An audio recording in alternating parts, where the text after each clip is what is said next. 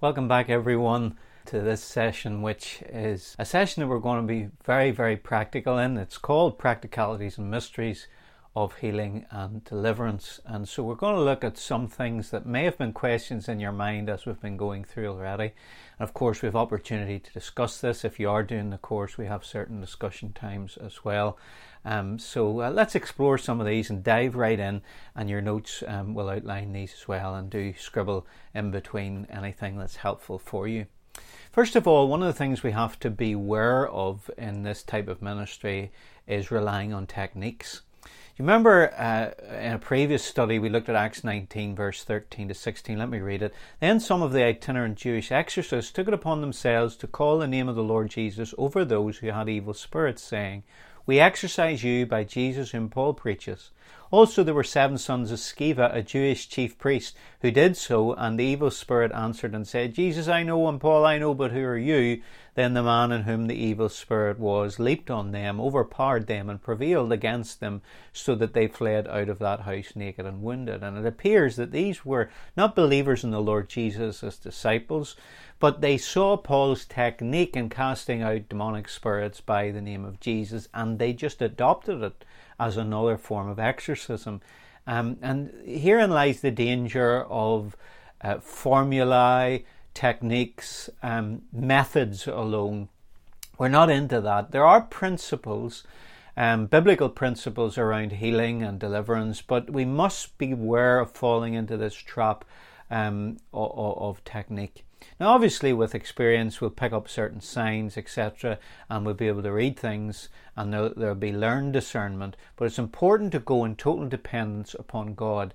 And sometimes it helps me to imagine myself deaf, dumb, and blind as I'm going into a situation in prayer to be totally dependent on the Lord Jesus. He is the healing presence. And what I want to do, first of all, is become aware of His presence, and then I want to effectively lead the other person into His presence also. And this is not merely a preliminary, it's actually the most important thing that we do in healing ministry. Leanne Payne, in her book Healing Presence, put it like this The power to heal and be healed is available because God Himself is in our midst. His presence and His power are mysteriously one. And if there's any key uh, to healing, it is learning what she goes on to say to invoke the mighty presence of our God and become vessels through which He ministers in our midst. Healing is God's presence in our midst, not the precocious effort of some individual. It is by faith we invoke the presence of God for our benefit as ministers and for those being ministered to. Practicing the presence of God is vital. We mustn't practice the presence of the demonic, which is so easily to do, especially when there's a manifestation. Don't practice the presence of self or sin, but we want to be looking out to the crucified one, the Son of God, from whom healing comes. Second practicality, humility and sensitivity is needed. We need to be very careful. A little knowledge is a very dangerous thing, and zeal without knowledge also. A lot of damage has been done over the years, uh, and the deliverance ministry in particular has got a bad press because of ignorance and uh, problems being made worse because of people who launch into this, particularly on their own without any support. And so humility is needed. We, we might only learn from these principles how to recognize when ministry, deeper ministry, is needed from someone else. And we might have to show humility by referring a person on to another who knows more. But we all, all always must be willing to get help, and that uh, signifies our humility. Um, another thing to, to also acknowledge is sometimes biblical counseling and medical intervention is necessary, even perhaps before ministry, to get a person into a receptive place. And we're not against uh, medicine and we're not against um, counseling, but the best approach in all of these um, healing matters is a holistic approach where, where we benefit from all of these. Um, so it's important to emphasize that. Um, then, fourthly, listen for God and uh, to the person. You're looking for the key or keys to the root problems um, of the issues presenting themselves. And that's why God has given us two ears and one mouth. Uh, listening adds to our discernment. So I often have a, a, notepad and pen just to jot a few things down as I believe God shows me those things as I'm listening. You also have two eyes to watch and pray. And I would advise you to keep your eyes open when you're praying with someone because all sorts of things can happen um, during that time. Um, and, and ask the person also themselves to tell you if they sense anything, because often God will speak to them and they'll hear things from the Lord. He'll reveal it to them rather than you. What is it we're looking for to discern? Well, of course, we've gone over these things over the week sins, issues of forgiveness, rejection, abuse, um, it often takes a while for someone to share abuse, of course. Control, manipulation, loss, bereavement, occult, false religions, soul ties, generational curses uh, and iniquity, mental strongholds, in other words, lies the person is believing, false expectations they have of themselves, self pronouncements they've made over themselves, curses of others, soulish words or soulish prayers or prophecies that have been given. Um, and so you want to discern is the main issue with the person here, is it a human spirit issue? And often that shows its effects through the thoughts, the feelings, and the actions, the mind, the emotion, and the will. Or is it a demonic spirit that we're dealing with here?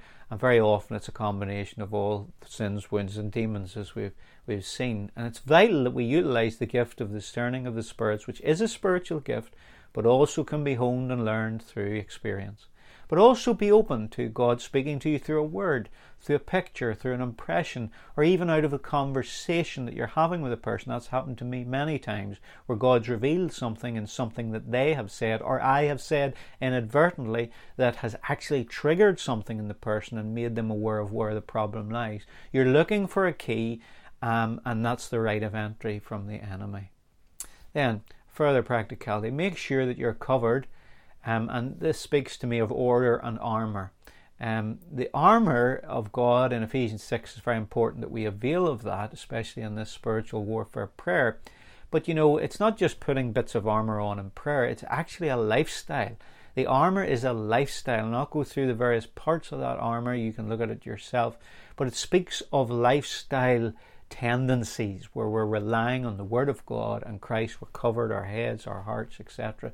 We're, we're girded with truth. We're, we're standing on truth. So that's important to understand. Um, and though we are wounded healers, none of us is all that and have it together and are perfect.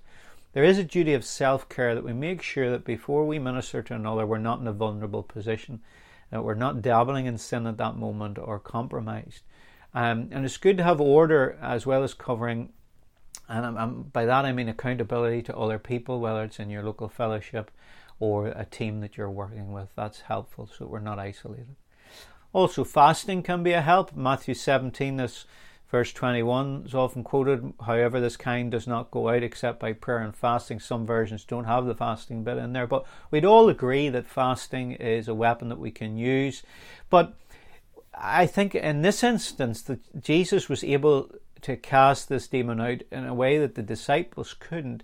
And he, he, he didn't all of a sudden start fasting that moment before he cast the demon out. It, wouldn't have made sense. He, he was living a fasting lifestyle so that Jesus was always ready for anything that came along his way. He wasn't constantly fasting, but he lived a fasted lifestyle. Fasting was a part of his lifestyle on and off, as was regular prayer. And so it's important to note that we need those devotional lives with the Lord. Um, if possible, uh, with someone, minister with someone, another person. Um, protect yourself from immorality and accusation. That can be a real help in, in, that regard. And it's not always possible, but as far as is possible, try to do that for your own protection. Also, extra giftings in people. None of us have a monopoly of, of gift, and the insight that another can bring is very important. So let's remember that. Um, a ministry candidate must be willing, and this is a vital, it seems obvious, but um, some people don't always get this that sometimes a person can come for ministry because they've been cajoled um, or encouraged their arm up their back a little bit by a, a, a friend, a loved one.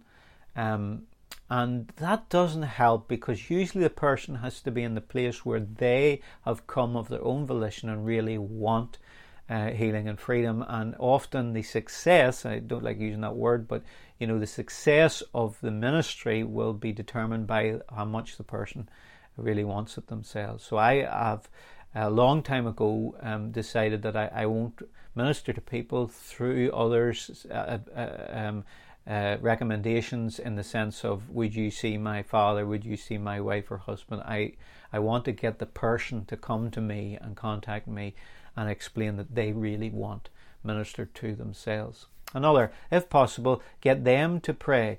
And um, this this is along the same vein.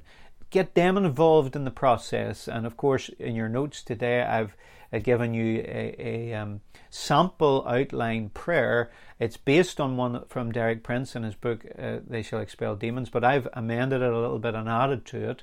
And uh, you can use that as a template yourself. It covers all the bases. If you just look at it, you'll see it. All the bases that we've covered in this series.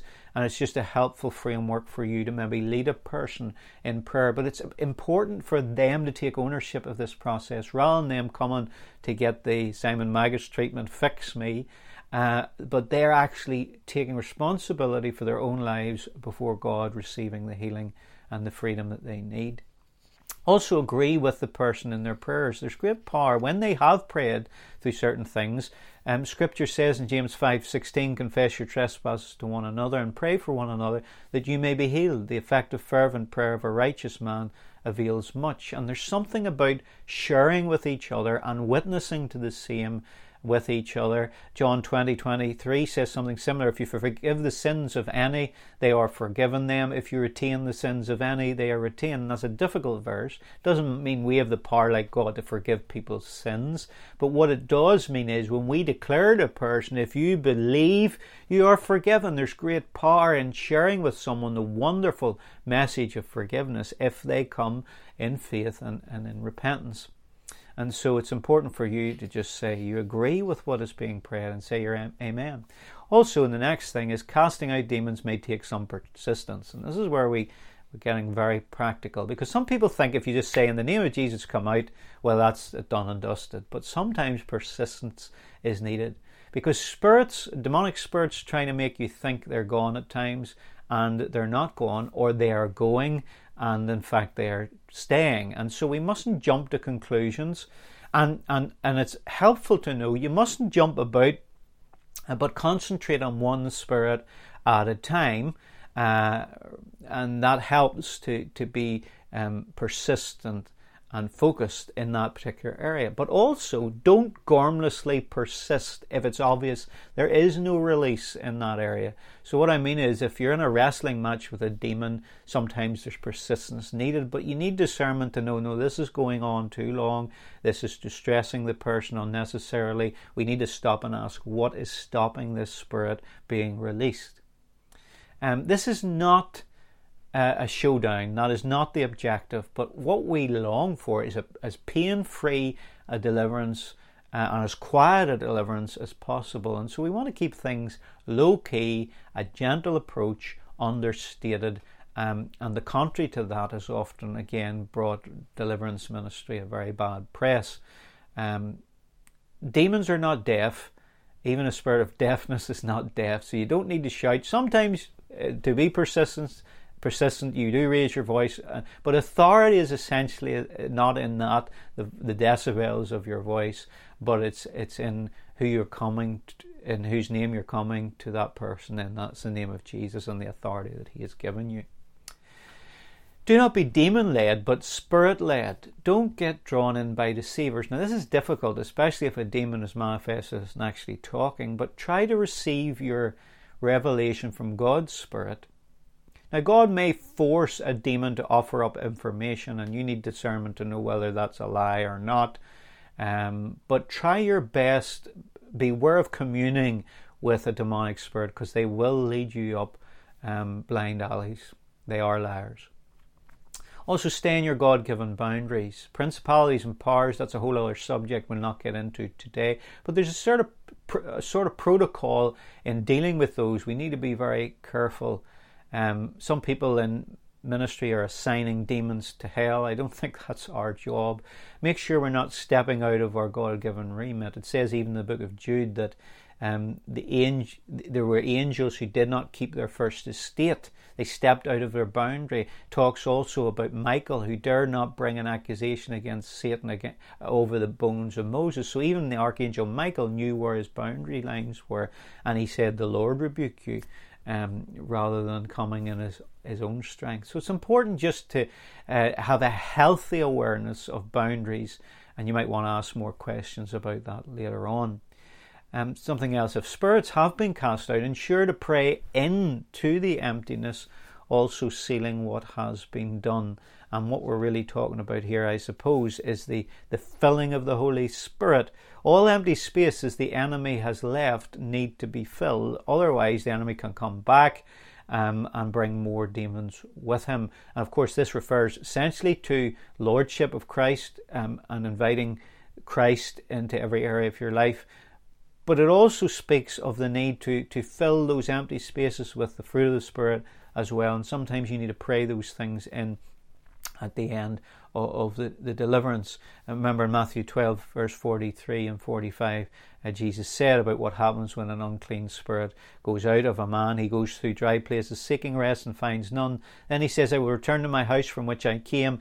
And when he comes, he finds it empty, swept, and put in order. Then he goes and takes with him seven other spirits more wicked than himself, and they enter and dwell there. And the last state of that man is worse than the first. So shall it also be with this wicked generation.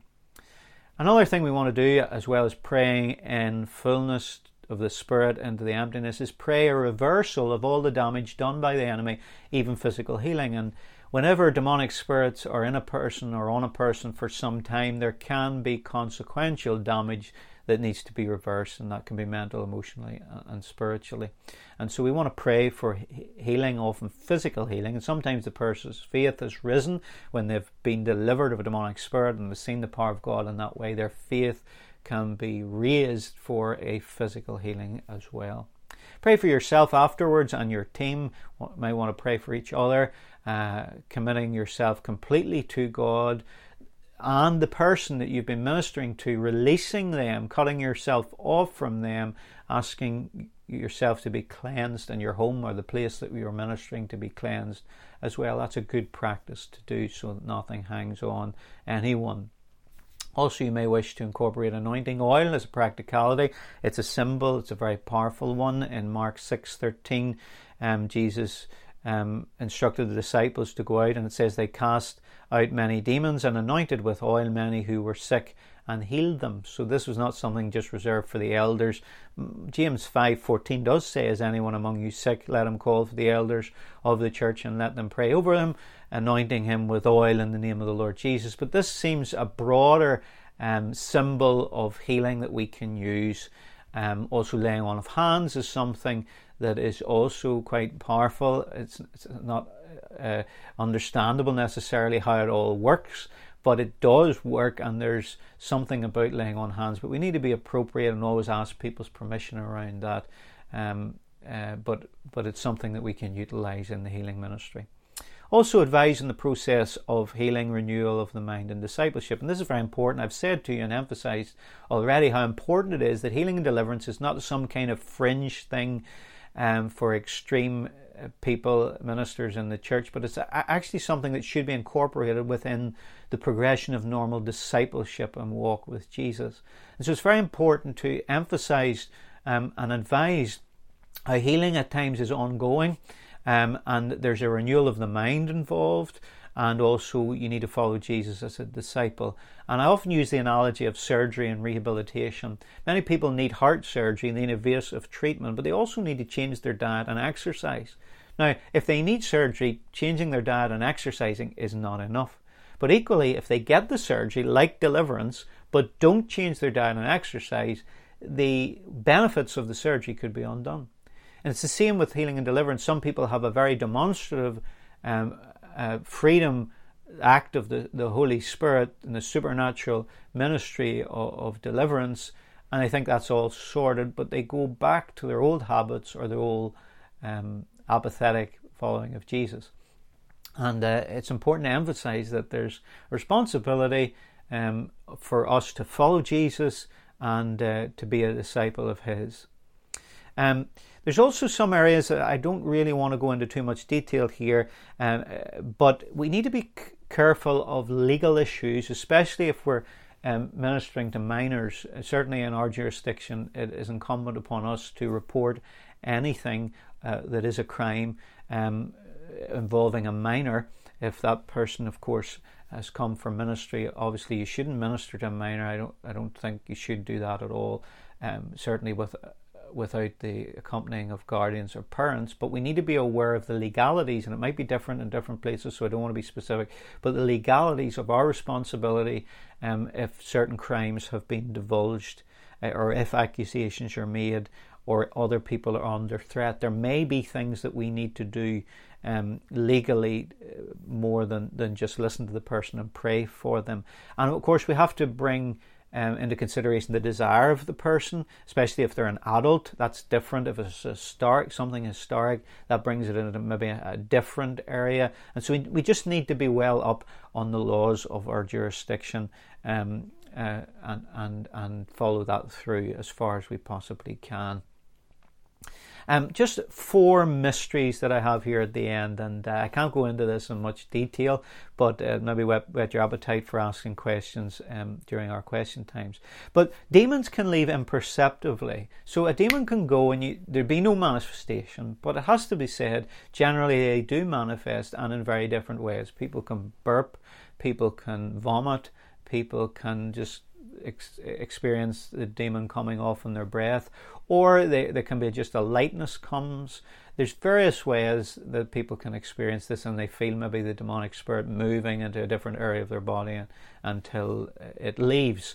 But what I'm saying is, be careful that we don't put too much faith in the manifestation and not acknowledge that sometimes the demonic spirit can go, and that's harder to discern at times. But often the person being ministered to can tell you, no, I, I feel different. Second thing, some problems are solved in a moment, but others take years. And I don't understand this, especially when it comes to ancestral curse. It has to be said, very often these are more um, intransigent problems, difficult, they're more stubborn, and they seem to wind themselves, as they do through generations, uh, uh, uh, in more a difficult fashion to unwind. And also, inner healing usually is a process. Um, deliverance can be an instantaneous thing, but healing usually takes time, certainly inner healing. Not everyone gets free, and there can be many reasons for that. Never blame the person, uh, never do that, but don't take responsibility on yourself either. Some people are just not ready, or their circumstances need to come into place. Some people deep down have uh, blockages. It's like the man at the pool of Bethesda in John 5. Jesus said to him, Do you want to be healed? Um, and I'm not a, we ought not to accuse a person of that if we, we when we don't really know. But nevertheless, we have to be aware that there can be other stuff going on in the person's life, and we leave those things with God. We know that now is the day of salvation, Scripture says. Now is the day of deliverance. So God can always, and He always wants to set people free, but there can be a timing that is key for that person, and not all the pieces are in place, as I've said. This final one is a tricky one and it, it warrants further discussion, but I just want to name this. Uh, that people may appear to exhibit different personalities in ministry. Uh, what I mean by that is alter egos or fragments or person parts. Um, now, some ministers believe this is deception, but others believe there is such a thing, and I'm talking about a different manifestation of the demonic spirit, and you need discernment to know the difference. Um, and often the difference is in tone and how it presents itself. But many people recognize disassociation, multiple personality disorder, or fragmentation. And these personalities behave somewhat differently than demons. And when you test the spirit, you maybe ask them to say Jesus Christ is Lord. Not just Jesus is Lord. Sometimes demons can say Jesus is Lord. Jesus is a common name in the Latin world, for instance. But Jesus Christ is Lord. Very often, this entity can say that, and a demon very often wouldn't say that, usually wouldn't say that. Um, so we have to be aware of this, that this may be a part of the person themselves that has broken, been broken off through trauma, usually often childhood trauma, and is fragmented. Or it can be, in a strange sort of way, a connection of another person that is tied to them in some way. And, um, you know, this is difficult, but very often we need to minister to a, memory around trauma, not re traumatize the person, but minister to a, a memory uh, in the person. Uh, but ask Jesus to actually release that part of the person, heal that part of the person if it's part of them, heal that part of the person. That part may need deliverance from a particular demon, spirit of trauma or rejection or something like that. And then ask Jesus to bring that part into the whole, into the core of the being of that person, to bring healing to their broken heart effectively. Um, if it's the manifestation of a, a person, another person, that's more difficult, um, and you just ask the Lord to release that person from the individual that you are praying with. And sometimes there might be a process of forgiveness that's necessary for the the person you're ministering to. It's a complicated thing, but what I will say is, and it, I'm sure it fails over your head for many of you, but in, in, in such a situation, very often um, it's advisable for you to get more professional help for that person. Um, uh, someone more experienced. But it's important to recognize that because what often happens is one of these alters manifests and a person just thinks it's a demon because it sounds like someone different than the, the individual you're ministering and they try to cast this out of the person when in fact it might actually be a part of this person that needs healing rather than deliverance. Um, and so we leave that there. You, I'm sure you'll have questions about that perhaps later on. Um, but can I just say, in such situations and in all healing and deliver situations, do you know what the most powerful spiritual weapon you have is? You might say the name of Jesus or the blood of Jesus or Ephesians 6, the armor of God, the sword of the Spirit, etc., the word of God. But what I'm going to tell you is probably the most powerful weapon is love. And make sure that you don't address people as projects or assignments. And the more you're in this ministry, that can be difficult as you minister to more and more people. But you must love them. That's the greatest thing that we can do. 1 Corinthians 13 says we can have all the spiritual gifts and abilities, but if we've no love, we're nothing. And the little course puts it more love, more power, more of you in my life. And that's what the world needs to see. That's what people we're ministering need is us to show the tenderness, compassion, and love of Jesus Christ. So I hope that's been a help. I'm sure it hasn't answered all your questions, but you'll have an opportunity to ask some more. Don't forget about that handout there, that example prayer, a model for prayer for deliverance that you can print out too. God bless you, Lord. We just pray that you'll um, cause us to forget those things that are not of you and unhelpful, but that we might uh, find wisdom and help um, and encouragement in what we have shared uh, together here today and that it will be equipping for us to help others to freedom in the days that lie ahead. In Jesus' name we pray. Amen. God bless you. See you soon for the final installment of this training series. God bless you.